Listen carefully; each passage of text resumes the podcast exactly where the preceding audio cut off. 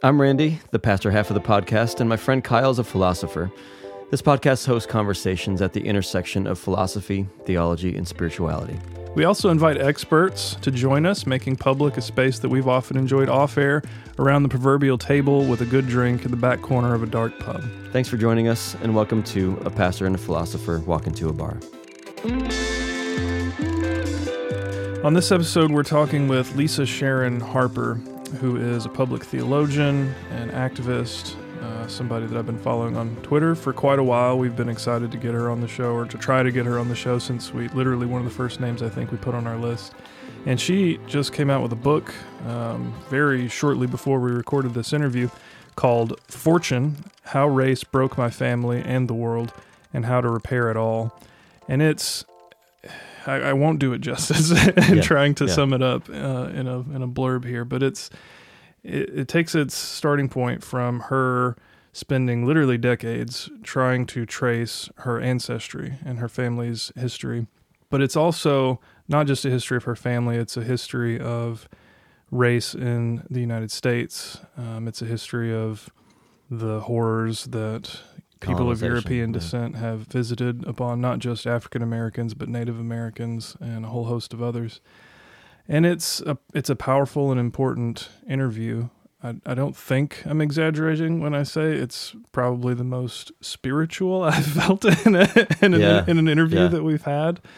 Yeah, so there's some some important and really heavy stuff that you're about to encounter, but yeah, I don't know. It's it's healing, it's cathartic, Mm-hmm. and it's it's true. Yeah, I mean, as reading this book as a white male, as a male from European descent, uh, it was particularly devastating to me. It was it was a difficult, painful read in all the right ways, in all the ways that we need to be put in painful, uncomfortable positions, and uh, it's it felt like. It felt like one of those books where you're beginning to learn the true American history, the history of this nation and what this nation was built on, and how the church was right alongside it, sponsoring it, really. And um, and like you said, Kyle, uh, Lisa is not just an activist, but she loves Jesus. She takes the gospel seriously, more seriously than probably most of us. And it's within her hope in the gospel. It's within her hope in the resurrection, and in the good news of Jesus, and in the kingdom of God, and in the Imago Dei. It's because of that that I walked out of this interview and walked out of this book feeling still devastated, still like I just got got punched over and over again. And I'm a boxer; I know how that feels. I walked away with with hope.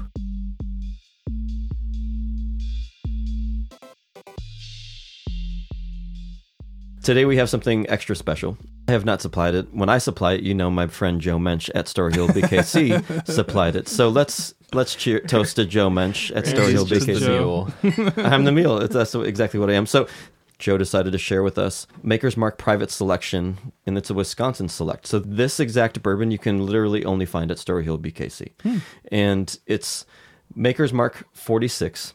So they're they're upper echelon, and then they let the the vendor, so let let our friends at Story Hill BKC pick 10 staves that they were going to put into the barrels for nine weeks and age it in that flavor. And so hmm. Story Hill BKC, oh man, I don't have my readers. Damn it. Can somebody else read this?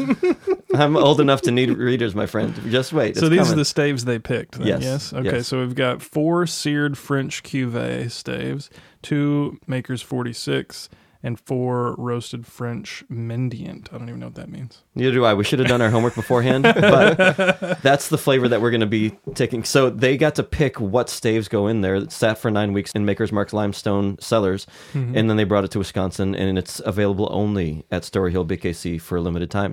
It's cask strength, by the way. For being cask What strength, the nose is so sweet and It's fruity.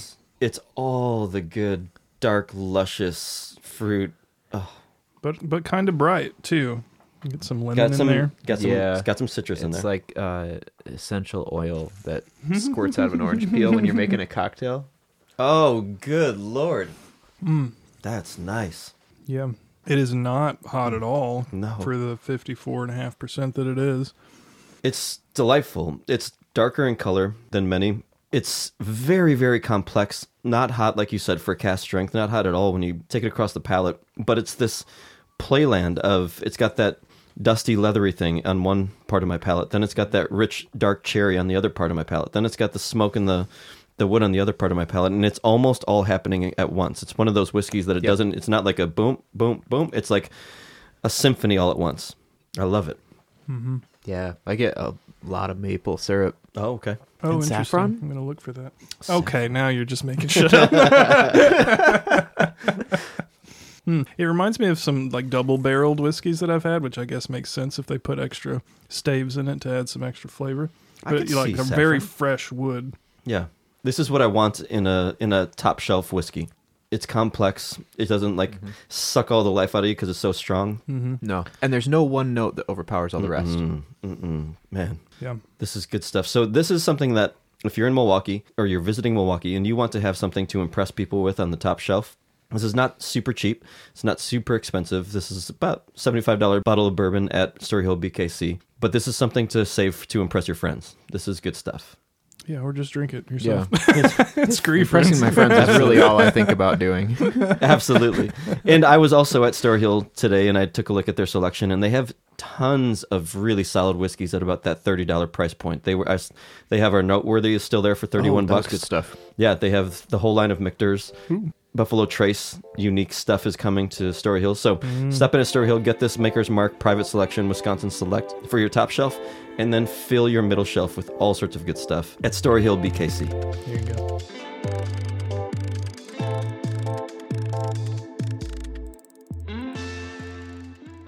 Well, Lisa Sharon Harper, thank you so much for joining us on A Pastor and a Philosopher Walking to a Bar. Thank you. So good to be with you guys. Um, it's a privilege and a joy. Awesome. Lisa, you wrote this book, Fortune, that uh, Kyle and I just had the privilege of reading. And Fortune is, it's one of those books that hit you like a lead weight. I mean, it's just, as far as being a white American male, I found myself feeling overwhelmed, feeling depressed, feeling ashamed in some ways, and not bad ways, I don't think. Um, and feeling kind of like reading your book was a cathartic, spiritually cleansing exercise. Um, And really, it felt like I was reading history hmm of our nation, of my people for the first time in some ways. It was that it was that profound for me. So, first of all, thank you for writing that book. Wow. Well, thank you for reading it. Seriously. Yeah, and honestly, yeah. I have to say, one of the most surprising things for me has been the response of men of European descent as Hmm. they are reading it. I don't understand. I I, I don't have your same experience, right? Reading it. Yeah. And I don't think I could have even predicted that. All I told was what I know. I told the truth Mhm. of what I know. And so I would be very interested actually to hear your response and kind of how you're processing it. hmm Oh, I'll be processing it for a while. I think, Mhm. um, in in in the best ways, and in a number of ways. But I'd love to just introduce you to our listeners, Lisa, um, who might not know who you are and Sure. where this book came from, because it's a, a remarkable story of what where this book was birthed out of. Mhm. Well, my name is Lisa Sharon Harper. You guys know that. I'm a writer, artist, public theologian, activist, but I, I don't really lead with my activist. I, I am first and foremost a storyteller. Mhm. And so I have a master's degree in playwriting. I wrote a play that won a national award. Hmm. And, you know, but then I got very, very quickly, you know, I made a choice to go into ministry. And so I was on staff with a, a college ministry for 10 years. Hmm. And it was there that I really learned how to exegete the scripture and really how to how to dig into the scripture and ask really good questions, the kinds of probing questions that kind of get you different answers than you normally would get actually in Sunday school or youth group because you're asking the text, not your pastor. What are you actually saying? What do you really mean to be saying? And um, and I think the text speaks back.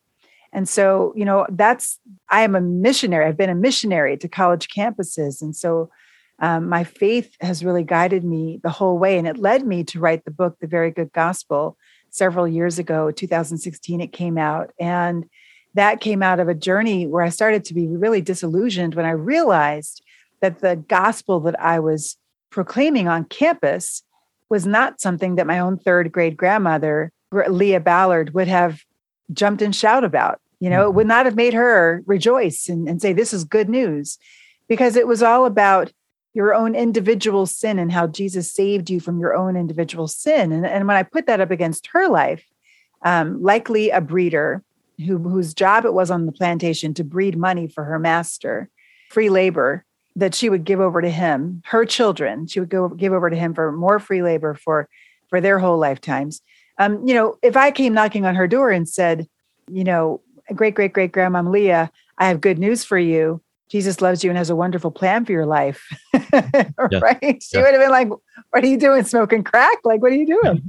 um, and and honestly, the realization of that threw me into depression mm. because I had shaped my whole life around around that understanding of the gospel that Jesus died to pay the penalty of my sins, and all I need to do is pray this prayer at the back of the gold booklet, and then I get to go to heaven and it was it was the wrestling in that space over 13 years that led to the very good gospel and after the very good gospel was done i wanted to know okay so how does this actually work itself out in our lives in my family how has how has the brokenness of shalom manifested in my family hmm. and it wasn't hard for me to to to go dig into that because i had already been doing family research for at that point well, still nearly about 30 years, about 25 years at that point.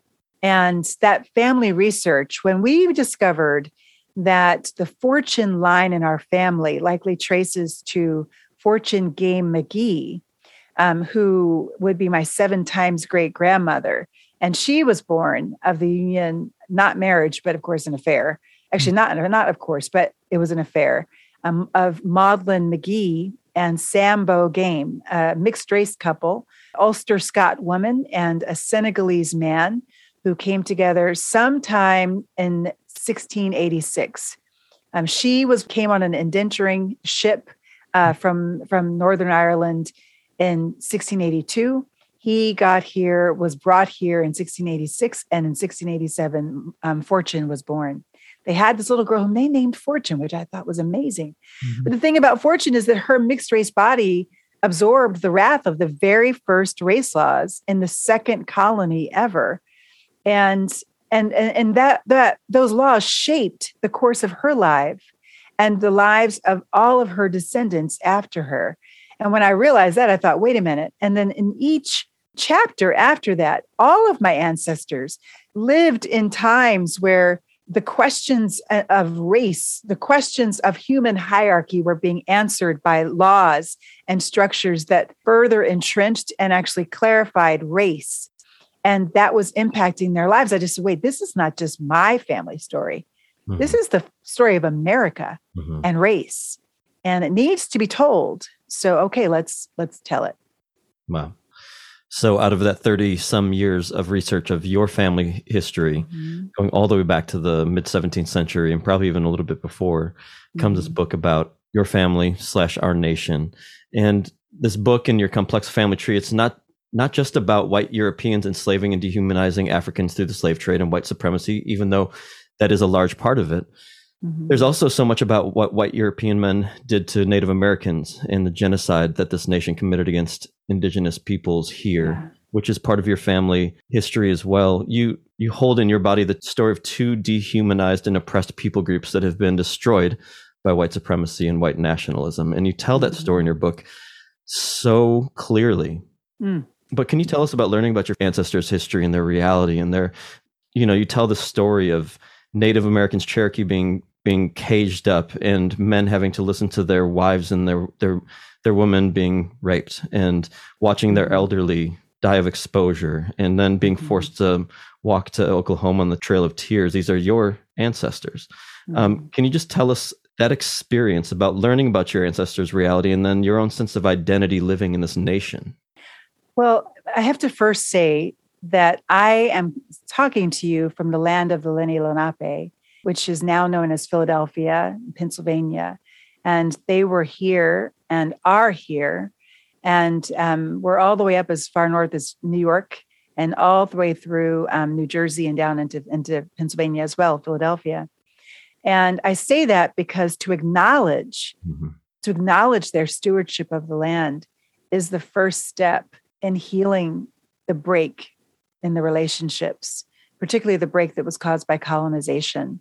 So I think that what I've come to understand, and you don't understand this until you actually begin to understand what happened to people of African descent in the context of what happened um, to Native people, Indigenous people here, hmm. is that ultimately our what has been happening on this land is colonization. Mm-hmm. That even the racialization of our nation was something that was a modus operandi of the project of colonization. That slavery and, and the slave trade and slavocracy was only a, a system by which colonizers could extract as much profit from the land and, and human people, like people, as possible. So ultimately, the sin of Europe was the sin of colonization, domination mm-hmm. of nation over nation, nations over nations. And it, it wasn't just racism. I think racism really, really minimizes it in a major way because it's not about people's individual like or dislike of Black people or Native people. It's about the laws, it's about the structures, it's about the economy and, and the way that the laws were set up in order to protect the economic dominance of white men, of men of European descent, mm-hmm. that they deemed white in order to create a ruling class in America, a nobles class in America. But in America, unlike in Europe, that class was racialized. So, you know, I, I so you must we have to acknowledge that. Mm-hmm. Second, I have to say, I am not I am not a, a member of, of any nation, any, any indigenous nation in America. And that's actually made very clear in the first pages of my book. Um, and I, I could never be because of the obliteration of and the confusion of identity that was intentional hmm. by colonizers when they when they got here and ultimately when they did round up the the um, Tsalagi people the cherokee people um, and the choctaw and the chickasaw and the creek uh, and also the Seminole, when they rounded the people up, they didn't just move them, they then controlled them. They controlled how they could even define who they are. Hmm. It was never, ever the case before the Trail of Tears, never the case before settler colonization that indigenous people would ever count their blood quantums or had any kind of a roll a roll call for who could who could identify themselves as native or not. Mm-hmm. that became the case because that was the requirement of the people who won of the colonizers. And the reason why they did that was explicitly their their policy was to breed them out. Their policy was to commit if not physical genocide which they in I mean, they they really did um, to, for all intents and purposes when they first got here. You know, not even Columbus because Columbus never stepped foot here on this on this on, on, on North America. But when the first explorers came here, there were they say a hundred million indigenous people who lived on this land between North, Central, and South America. By the time um, we came into the 20th century, we had only a hundred thousand left. A hundred thousand. So, and that's not, and like, look, that's just years from the removals. So by the time you get to the removals, you just, you just, we've already had genocide.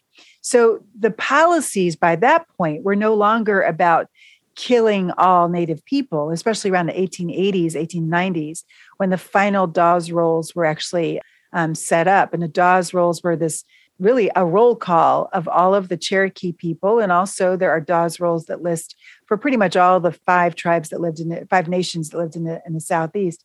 They basically say these are the people who made it to the end of the trail. These are the people who lived through it and also who didn't escape. And the way that America decided, America now would decide who can be counted as a Cherokee person or a Chickasaw person or a Choctaw person was that if they were on that roll, then they could they could be counted as a member of the tribe. Well, you know what that did? It literally cut off for all time anyone who said no to the oppressor. Hmm. Anyone who refused to be parted from the land, anyone who defied and stood up and said, I will not go, which was a lot of people, a lot of people. In Kentucky, in the Kentucky Hills, where my ancestors were in the Lawrence chapter, there were just all kind of people who just never they didn't even escape the trail. They just never went on the trail. They went into the hills and they hid. And they assumed other identities. By the time you know the, the census comes around after the civil war they're listing themselves as white.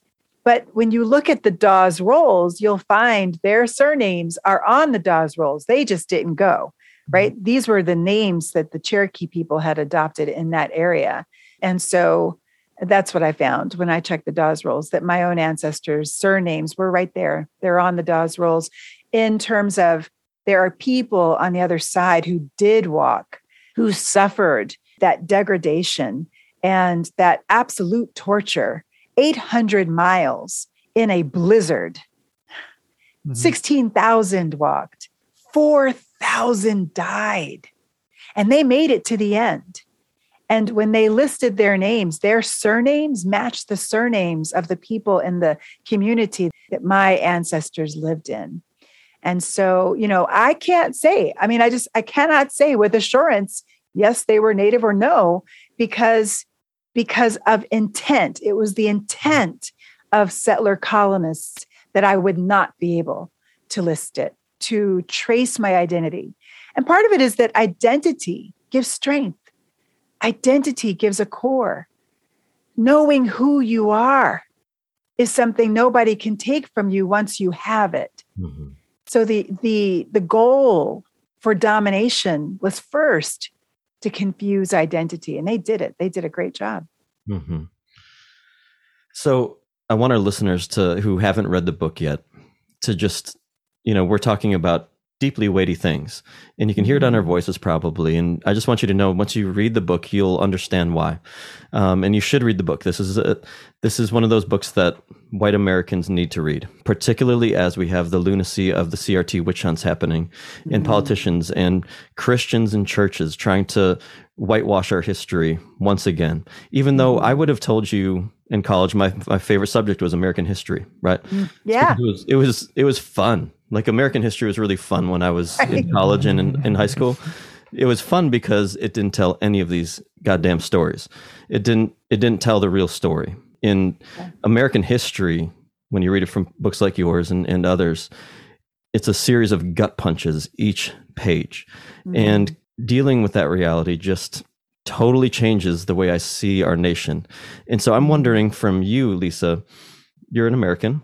Yes. We talk about patriotism. We had a our, our most listened to episode was on nationalism and patriotism. And I'm wondering, how do you feel come every Fourth of July or you know Memorial Day when flags are flying and fireworks are blasting and people are you know eating hot dogs and drinking beer and celebrating our nation and getting all patriotic? What I'm wondering is is patriotism a white privilege? Um, patriotism is anathema to the gospel patriotism offers the possibility that country can be placed above God. And the reality of God is that God is not contained by borders. God's concern for particular people is not contained by passports or nationality. God cares for the image of God everywhere, mm-hmm. everywhere. And so I love America my ancestors have literally fought in almost every war, hmm. literally every war, hmm. including the Revolutionary War. Incredible. Right? War of 1812, Revolutionary War, Civil War. In fact, Henry and three of his brothers all fought in, in the um, black regiments in the Civil War, and all four of them survived. That's some mean people. we, we're some strong stock, right? And so you know, like my uh, Hiram, Henry's son, was in the Spanish American War.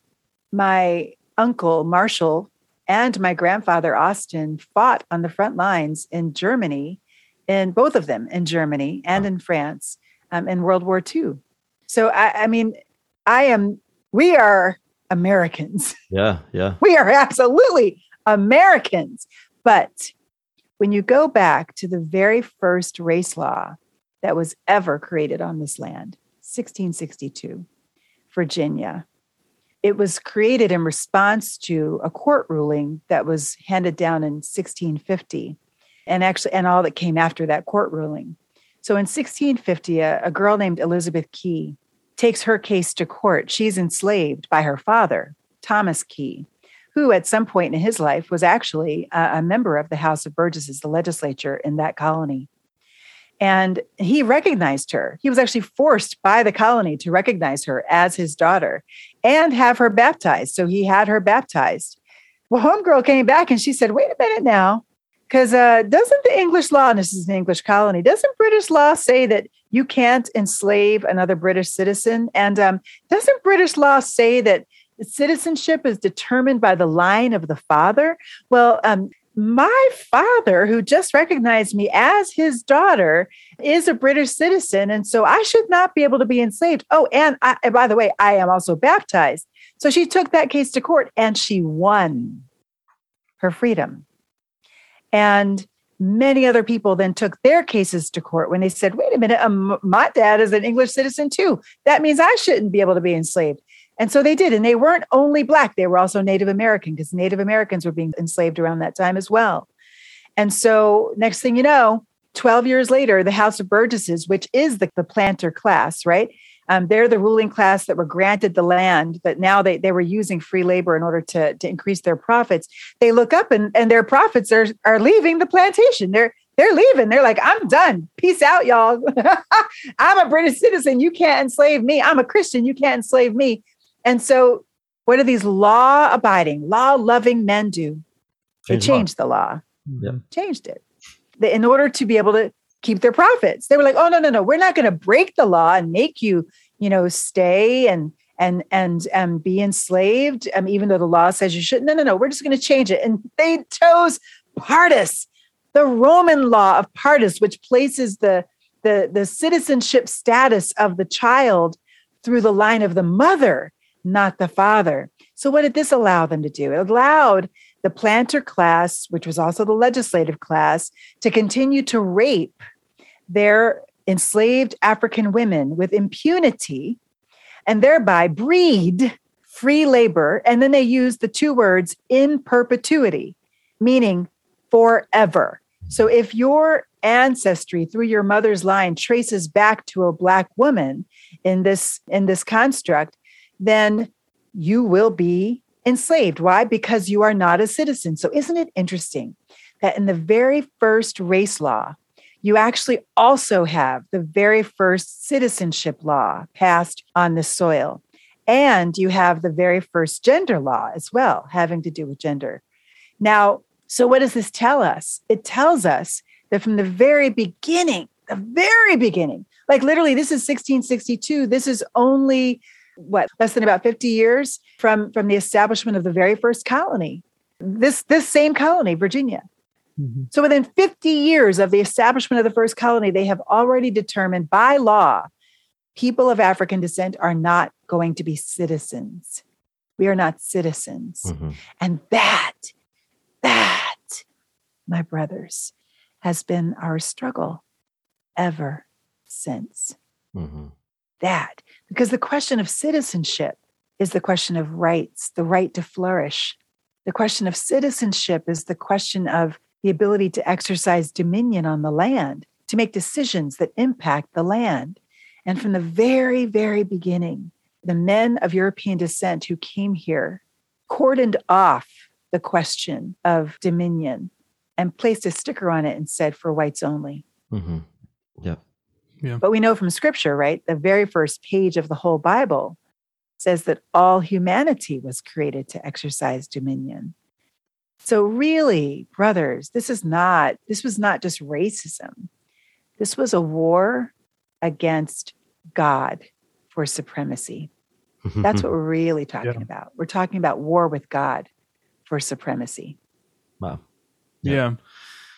As we're we're talking about colonization and in the book you do a great job of talking about how the goal of colonization is fragmentation but this idea of european colonization and white supremacy you go back to the church that it was born out of the church, right? Where you Mhm. speak specifically of the 15th century edict by Pope Nicholas V, Romanus Pontifex. Can you tell Mhm. us about that and how that changed the course of history? Yes. Well, I have to go back a little bit before that, actually, to give you some context. So the the construct of race, um, as far as I've been able to trace it in the Western Western culture, um, it go, you can trace it back to Plato. So Plato, in his book The Republic, Plato says that there's this thing called race, and race is the different metals that different people groups are made of. And some people are made of gold, others copper, tin, and whatever metal you're made of determines how you serve society, how you will serve the republic. So gold people do these kind of jobs, silver people do these kind of jobs, and so on and so forth. It's it's debatable whether or not there was actual hierarchy there, but it didn't take long. So 10 years later, his acolyte Aristotle comes along and he writes his book on politics and in on politics, he says if you have if you're a conquered people, then you are you have demonstrated that you were created to be enslaved. Wow. So he's now giving justification for slavery, for enslavement. It was not the same kind as that we experienced here, but it is justification nonetheless. He's also creating a hierarchy of human belonging, right? So now we have and he also he hated the barbarians right so he was also he also would always call like the barbarians are kind of a lesser race they're like the bar bar bar like you know they're he made fun of them basically Mhm. and so but now now flash forward a thousand years and you get pope nicholas v and pope nicholas v has a, has a friend of the family who comes you know to visit. And the family friend says hey pope i need i need a blessing. I'm going to go exploring. And the pope says hey i'll give you a blessing and i'll even do you one better.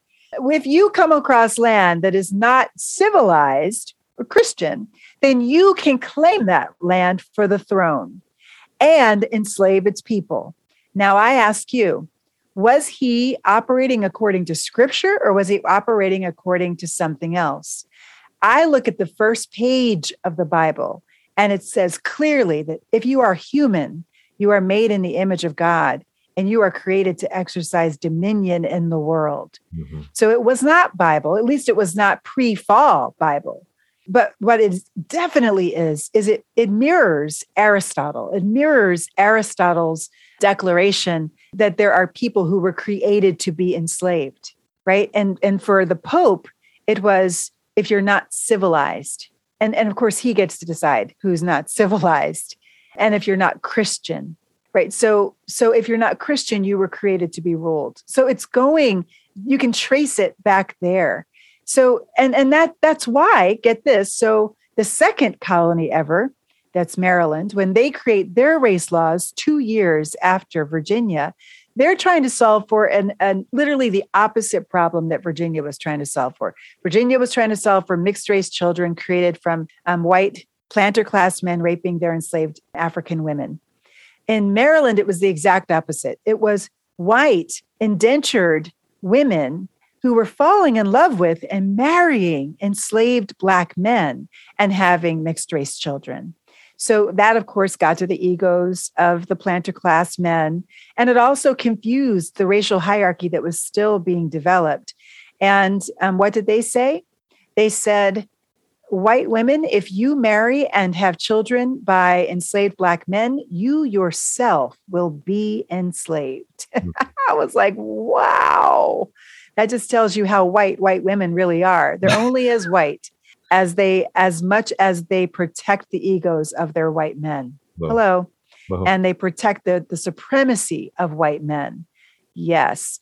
And and then, and if not, may as well be black because you're going to be enslaved. Wow. So, and they were, they actually enslaved many white women in that period. And, and they added those two words, and their children shall be enslaved in perpetuity. Mhm. And so, but I say this because a few years later, they realized that now, you know, white male planter class men were saying, "Oh, we can we can actually get a increase our profit line here because of course that's all that really matters."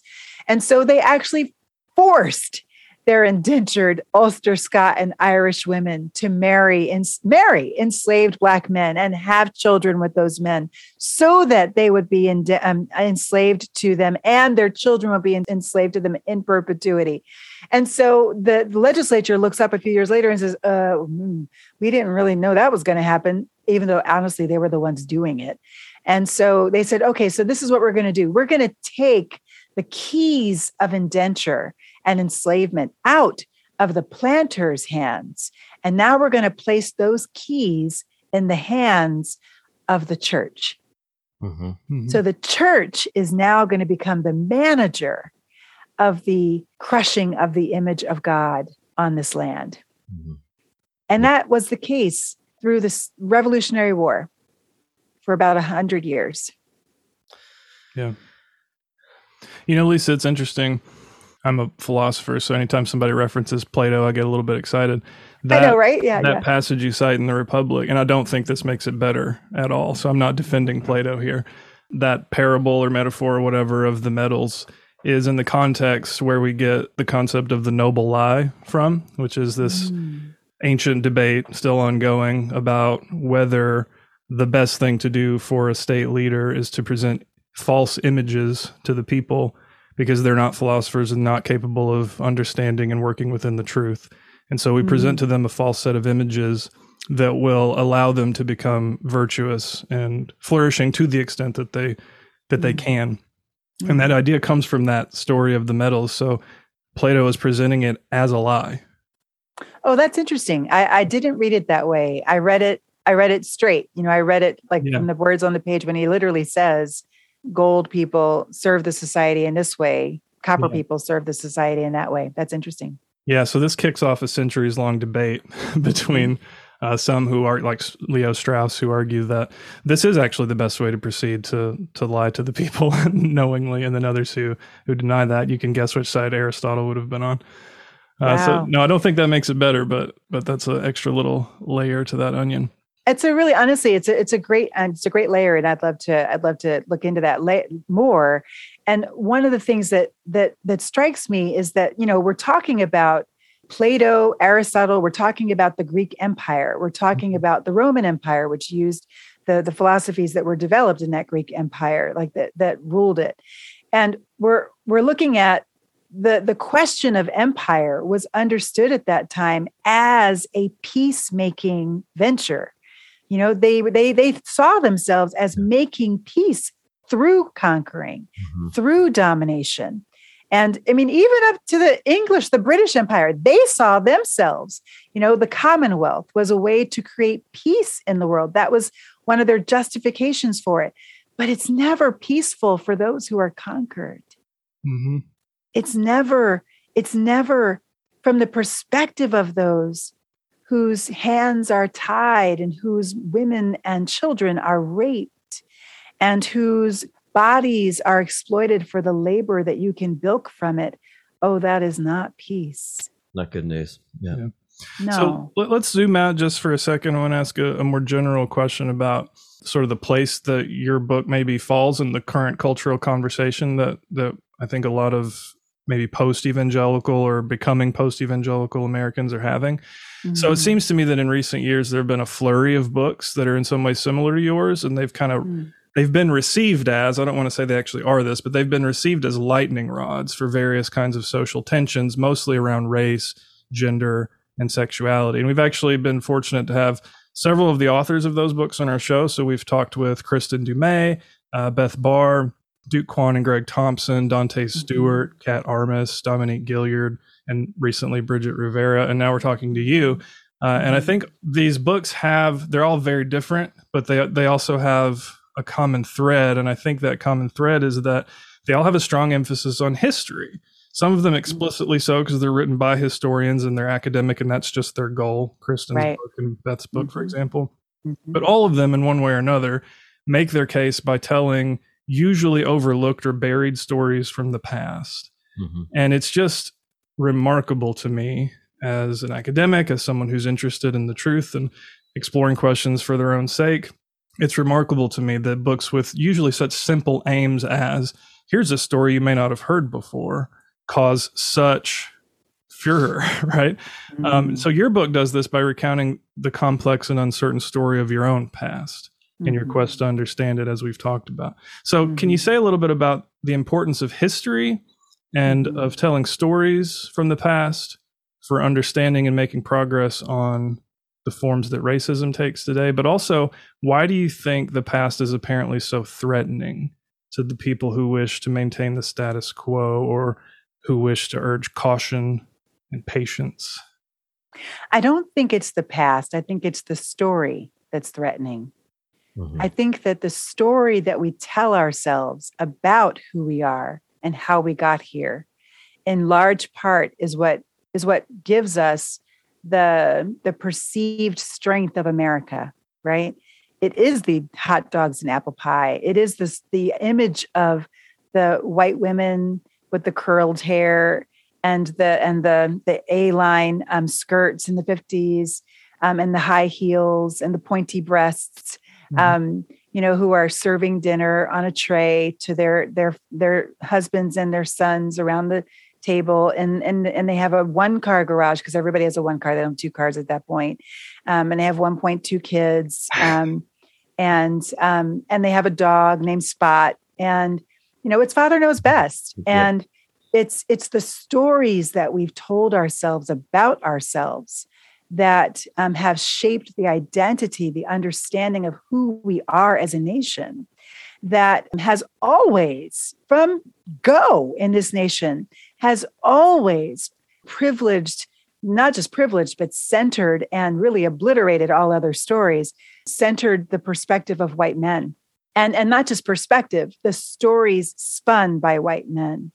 And in order to protect white men's sense of self and white men's power, the power they gained through the domination, economic domination, social domination, political domination, and civic domination. So, and that's over the course of what, 500 years, right? So, um, for, for African Americans, 400 years.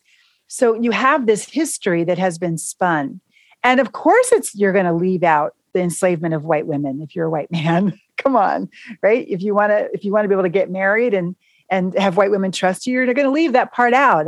Of course, you're going to leave out the the laws that that literally created um, the hierarchy of human belonging in the post Civil War um, years. You're going to leave out the fact that um, in South Carolina, you only allowed people of African descent to work in two, by law, in two uh, fields of work, uh, industries, either field labor or domestic labor. No, that was not an inherent thing. But see, to tell that part of the story would then be to, to reveal to your children how you did it, how it is that they are the only, it is only white people in their schools. It is only uh, they are they are the ones who get the jobs it's not because they're actually the smartest or the strongest it's because the others have been subjugated by law right so but to tell that part is actually then to to weaken to weaken white men in their own conception of self. And that just can't be not according to the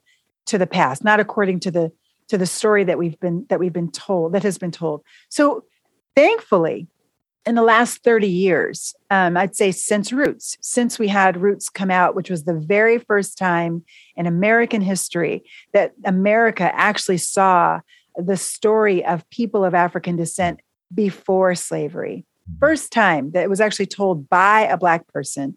And what was it? It was his family history, or at least as much as he could, as much as he could gather, and then other stories to, to fill it in, right? So, you know, at that point in the 1970s when that came out, there was no such thing as African American studies. Like they did, there was there mm-hmm. was no discipline called African American studies. There was no such thing as African American history. We didn't even ha- celebrate MLK. Like we didn't, you know, that's how this is a new development in the last 30 to 40 years that you now have people of African descent who have been able to study, like go in and actually search for the stories themselves. And I'll tell you what, for me, and I think that I think this is a growing, there's a growing acknowledgement of the legitimacy of the history that is unearthed, not just legitimacy, but legitimate historical work that is done through genealogy. And I mean, I just couldn't believe how many primary documents I was looking at that was telling me a story that I never heard before. Mm-hmm. Um, the story of Henry, right? And and the fact that he it took him decades to get his pension after the Civil War. And I found out in the course of that research that was the norm for men of African descent who fought on the battlefield turned the course of the Civil War. America would not be America without Black men who finally, in the end, you don't also don't hear this, they were the ones who surrounded General Lee, hunted him down, and forced his surrender. It was Black, almost every Black regiment in the Army was called to, to follow the, all the, the Northern generals, the Union generals at that time, and they were the ones. So you don't hear that story. And i learned that because i did family history. So i think there's there's a growing tide of uh, really an awakening to the legitimacy of genealogy as history telling as storytelling and not just story weaving but rather telling. This is what happened. Now of course there are holes I am not a trained historian, nor do I ever claim to be. And so I, I, am not trying to write a history book. I'm trying to tell tell the story. I'm trying to find mm-hmm. the story of my family and share what I found. And because of the domination of colonizers that obliterated, sought to obliterate our stories, it is quite the quest. Uh, one of the things that that again blew my mind when I was doing this research was in the early 1700s the decision was made in Maryland, again, the second colony, that they would not. They were going, they, they finally, by law, passed a policy that now we, we were going to record the births and deaths of our citizens. But in that same law, they actually said, and I read it, I read it in the law, we're not going to record the births and deaths of Black people, people who are not white. They gave no real justification except for this it's not worth our trouble. Mm-hmm. So, because of that decision point that they made, it's not worth their trouble. And we're not even just talking about enslaved people or even indentured. We're talking about free Black people, like my five times great aunt, Betty, right? Or my four times great uncle, Humphrey. They would not have had their births and deaths recorded simply because, and they were free and they owned land, but just simply because they were deemed Black.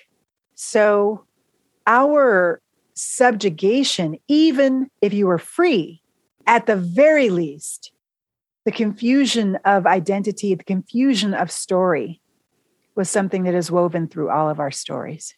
Mm-hmm. Yeah, and I want to say when I had the experience reading the book, Lisa, where I had a tendency for a little bit to just relieve myself by saying, "This is a Southern thing. This is a white Southern thing, right?" You know, oh. um, and my roots go back to Germany and Finland, and I'm all of my ancestors, from what I know, have lived in the Midwest, northern part of America, and so it's always been easy for people like me to just dismiss it as a Southern problem.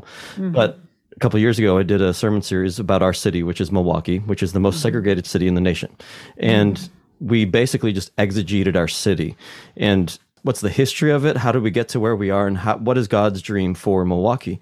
Mm. and what we found was it's not just a southern thing right? I mean right. you didn't milwaukee didn't have to deal like have to figure out how to integrate and how to how to live together because there were no black people in in the north until the great migration. And then when that happened my ancestors made a decision to ghettoize black Americans and mm. to redline. And literally there are exactly. still there are still in the books laws about who can and can't own property here, who can and can't live here. And it's all about people of color can't live here. And so and and then the judges and the police chiefs were in white white nationalist racist clubs and organizations. The people in power mm. were were tied to the hip of the KKK. The story goes on.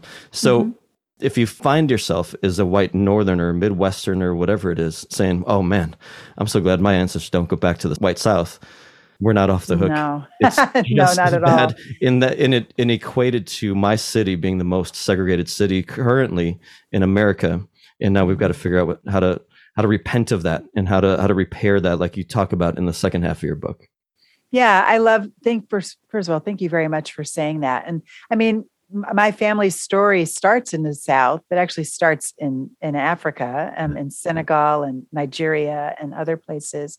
And it goes through barbados and into the south um, in the times of colonizing uh, colonial slavery and also antebellum slavery. But then it very quickly because of the great migration moves north. And it's in that it's in that move that we begin to see how it, how racialization and human hierarchy of belonging is taking shape in the north. And you're exactly right. Redlining is a major thing. And here's the thing it's not just a thing. It's not just like one thing that happened. Okay so some people redlined. No it was all over the country because it was federalized in 1933 with the advent of the federal housing authority. And the Federal Housing Authority, when it was crafted, the person who crafted the algorithm was a segregationist. And one of the things that he put in that algorithm was that if there was even one person of African descent, one Black person in your community, the land value of your entire community would automatically be lower. Automatically. Now, I'm a homeowner. I don't want my home to be my, my land to be, you know, lowered. That's one of the reasons why you buy a home to invest, right? So, so it's not even just about like bad people. What it is is about bad policy. It's about policy that creates a wave then of domination and subjugation and and separation because who wants their land value to go down? Nobody.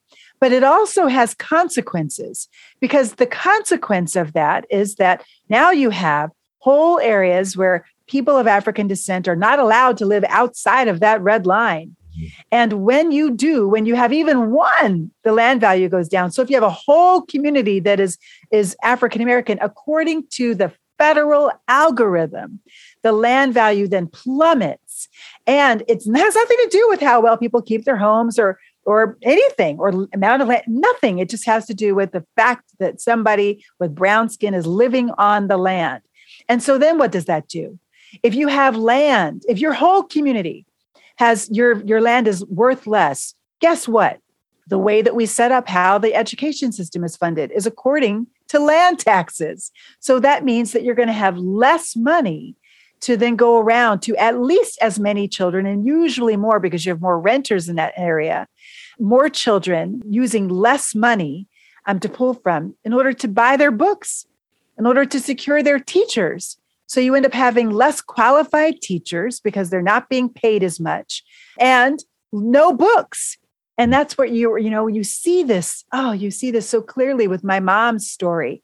Um, Sharon, the story of Sharon. You know, she's one of the brightest children, literally one of the smartest kids in her class. There's three honor students in her class.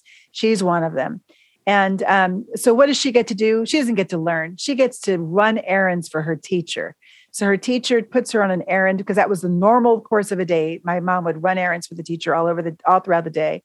And one day she's sitting in the principal's office waiting for the principal to respond to a message that her teacher sent to the principal. And she's sitting next to a box of books and she leans over and looks at the books. And these books are tattered. They don't have covers. They're missing pages. There's writing in them. There's literally about two or three generations that have used these books.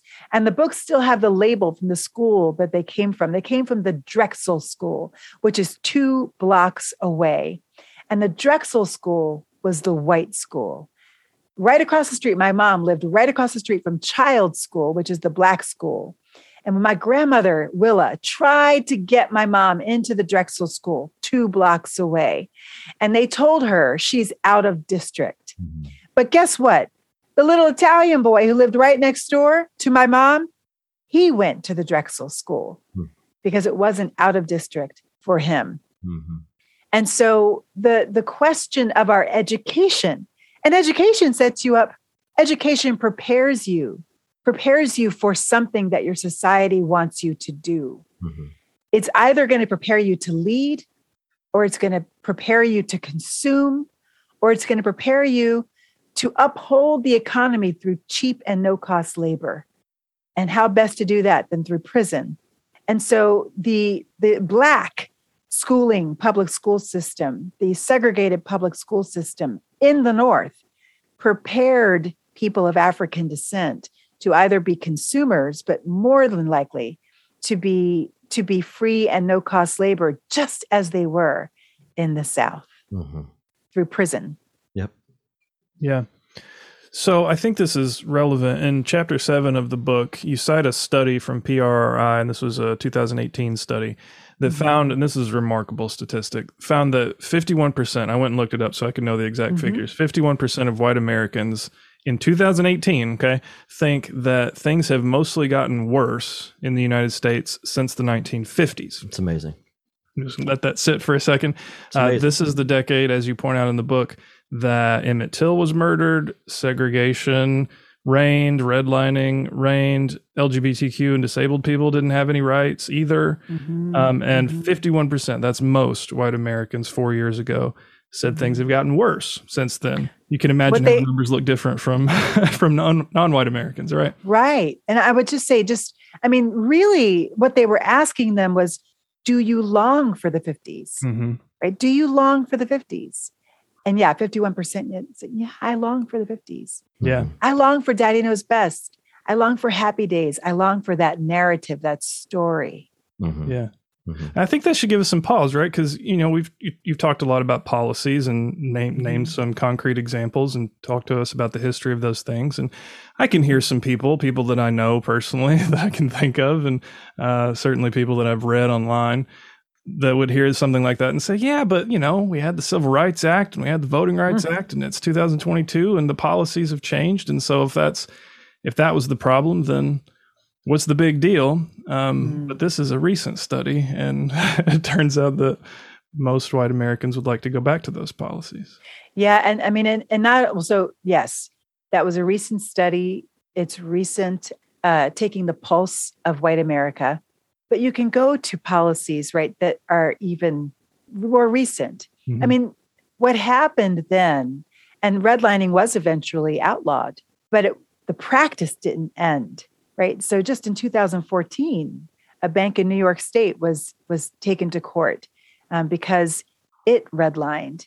Just a few years ago, another bank was taken to court because it redlined. So redlining is still happening today.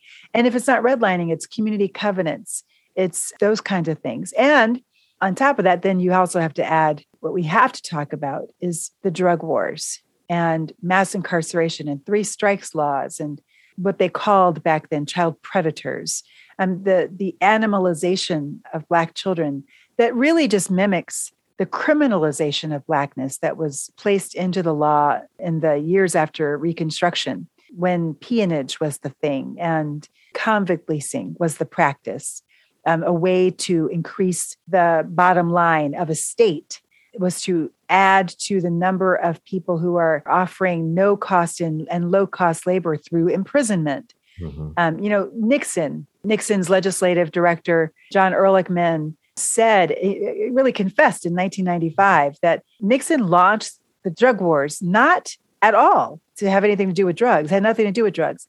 It was about crushing his political opponents and who he named as Black people and hippies. So the drug wars that, that were launched by Nixon and carried forward by Reagan the only reason they were they were there was to break up black families. And those laws had consequences. I mean those laws literally broke up not only black families but black communities. And they didn't they weren't just laws on the books there was practice that went with them as well. Drugs were literally pumped into heroin pumped into black communities throughout the 70s and into the 80s crack was pumped into black communities. And i know because i'm sitting in one of the communities where it happened. One block i'm sitting one block from where my grandmother lived um, with my uncle and my mom's where, where they all grew up where our family was for 70 years. This was an area where black children black boys sang doo-wop on the corners in the 50s this is the area this is the city where gladys knight comes from here right this is the city where I mean, you just had a lot of amazing talent um, come through here. In fact, John Legend even went to UPenn, right? So, like a lot of amazing talent. So, black boys would sing doo-wop on the corners in the in the 1950s and 60s. In the 70s, heroin was pumped into this area, and black men dropped like flies from overdoses. and they were swept up out of the streets and put into prison. And my uncle was among them. He died of an overdose one block from here. In the 80s, Reagan did the same thing. He pumped this community full of crack and then declared war on drugs to have um, really to crush his own same same same mo to crush his political opponents. What's the impact of that? My grandmother was literally beaten to death by a crack addict in this community. And I came back here in around 2000 when I spoke for my cousin's church which is like right around the corner from where I'm living now. And when we were leaving, we drove through the community. And I just, all I could think was, what happened here? Because it really literally, I mean, I'm watching the, the images in Ukraine right now. This neighborhood looked like Ukraine does right now. It looked like it had been bombed out. Like there were doors with no doors, windows with no windows, boarded up homes. Just what happened? Because this was a teeming, amazing beautiful, powerful Black community back when I was coming here as a child to visit my grandmother. But now it was absolutely gutted. And you ask anybody around here what happened, and they will tell you the drug wars happened, drugs happened. Black men died, they dropped like flies from overdoses. That's what happened. And families were thrown into absolute poverty, and the area itself was left to neglect the city didn't do anything for decades, just let it rot. And then, when the time was right, they whispered urban renewal. And urban renewal meant urban removal of those Black families. They began to go around knocking on doors. Do you want to sell your home? Do you want to sell your home? And of course, they, they bought their homes for dirt cheap. They would buy lots of land here on the land where I'm sitting. In fact, this home was, I think the lot was bought for $12,000. $12,000 in the 2000s. Mm-hmm. Okay. $12,000. It sells now for hundreds of thousands of dollars, hundreds of thousands. The same, not just my house, but all of the houses in this neighborhood. I mean, they are, this is hot property and they're, they're flipping it. They're building like as if it's like pancakes. They're flipping the pancakes. And there's lots of dogs and dog grooming shops and lattes and there's now a Starbucks, and you know, but that's only now that there's white people. Mm-hmm. So the question of human hierarchy of belonging is one that we have to ask not only just of ourselves because again this is not really about us it's not about you it's not about whether you're you know racist or what it's about do we want a society where everyone can flourish mm-hmm. What do we really want? So, to close our time here, Lisa, I want to go to the church. We haven't talked a whole lot about the church, but you've got some stuff to say about it in the book. And I want to quote something you say in chapter 8 and get your thoughts on it. So, you say, The Apostle Paul lists lying as one of a handful of sins worthy of hell. Lies break and block peace from entering the world. They sow confusion and obstruct the reign of God, which is characterized by shalom. At the heart of shalom is truth. Truth telling and integrity are basic requirements for healthy relationships.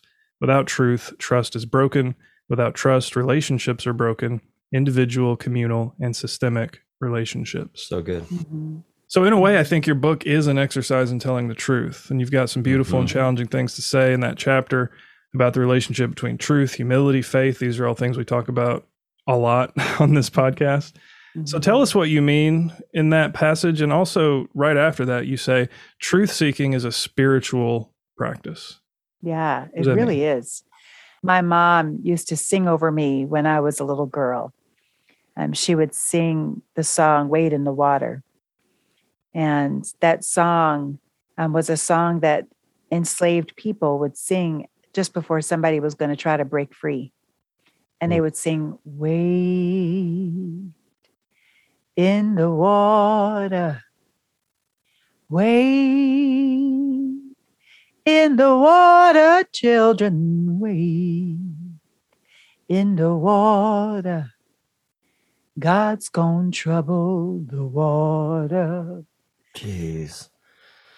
And the waters were understood to be troubled because, you know, look, if you ride, if you running north from South Carolina in those waters, you don't know what you're going to come up against. Water moccasins, yeah. snakes, you know, all kind of cray cray. And if you're in, in Florida or Georgia, you might come against alligators. I mean, you know, troubled waters, but there's no way for us to get free without going through the troubled waters. Hmm. So the process of truth seeking and truth listening and truth telling is the process of wading into troubled waters. You do not know what you're going to find. You don't. And I can guarantee you that what you find will challenge the narratives, the stories you've been told about who you are and how you got here. But friends, we live we live caged by these stories. Mm. We live shackled to perennial violence because of these stories. Spin, spun stories.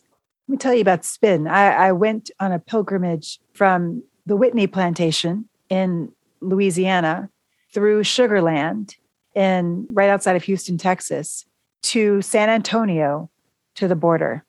This is in 2018. And when I got to Sugarland, it blew my mind because Sugarland is right outside of Houston. And this is the place where they had convict leasing and they had a bunch of basically prisons that were actually plantations. And they would sweep up men off, black men off the street just for sitting on a park bench for too long, for standing on his porch and like people watching, for um, looking a white man in the eye. They would literally take him, sweep him off the street, put him in jail, and that jail was a plantation where he needed to then work for free. And because they could get in like really an, an infinite number of black men to fill their quota, they didn't take care of them. They just they used them and then buried them. They literally the policy was to bury them where they drop. Mm-hmm. So in Sugarland, Sugarland was a basically a community of plantations that were workhouses for convict leased black men around the turn of the 20th century and late um, 1800s. And now, talk about spin, talk about storytelling. Now, it's gated communities. It's communities with streets that are named Plantation Row, God. that are named Cotton Court, you know, something like that. Mm-hmm. It is it is named, it's beautiful, planned community, but under the ground are dead men, dead bodies of Black men who were buried where they dropped. They discovered 95 of those Black men when excavating, when attempting to build a school on top of one of those plantations. And they finally discovered 95 of those men. And they, they had to fight to halt the building. And you know where those Black men are stored now? They're stored in a bin on the property in a bin on the property. So uh, we are a nation that has stored the dead mm. under our paved roads and plantation lanes. And because of that, we have to fight with violence to maintain to maintain the lie now, what would happen though if we let go, if we if we laid down our arms? What would happen if we if we laid down our weapons, our our our instruments of spin and deceit, yeah. And deceit and lying. What would happen if we embraced truth? Mm-hmm. If let me tell you what would happen we would experience more of Jesus. Mm. We would actually experience Come on. the power of the cross, mm-hmm. not just sing about it. We would experience the power of the actual resurrection, not just talk about it. So, the call for repair and the call for truth seeking and truth listening and truth telling is actually a call to come back into relationship. Let's go. And relatedness with Jesus. Because as long as you cover the truth, you don't need God. Mm. As long as you live according to the lie, you hold God at bay. Mm-hmm. You hold the power of the resurrection at bay. You Mhm. hold the power of the cross at bay. Yeah. What did Jesus say? I came for the sick, not for those who are pretending to be well. So the call for repair of our nation is actually a call for us to finally become Christian. The book is Fortune, Lisa Sharon Harper. It's spectacular. Thank you for sharing your family story, your story, the pain, the the the goodness that's come through it, and thank you for sharing your time with us tonight. It's just been real pleasure.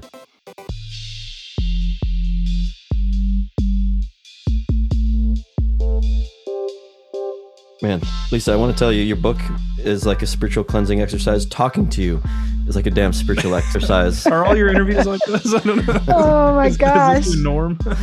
Yeah. Thank you. Uh, thank you. Really. Just, just I, I, I need to process. Yeah. God All right. bless you. Bless you. Bye bye.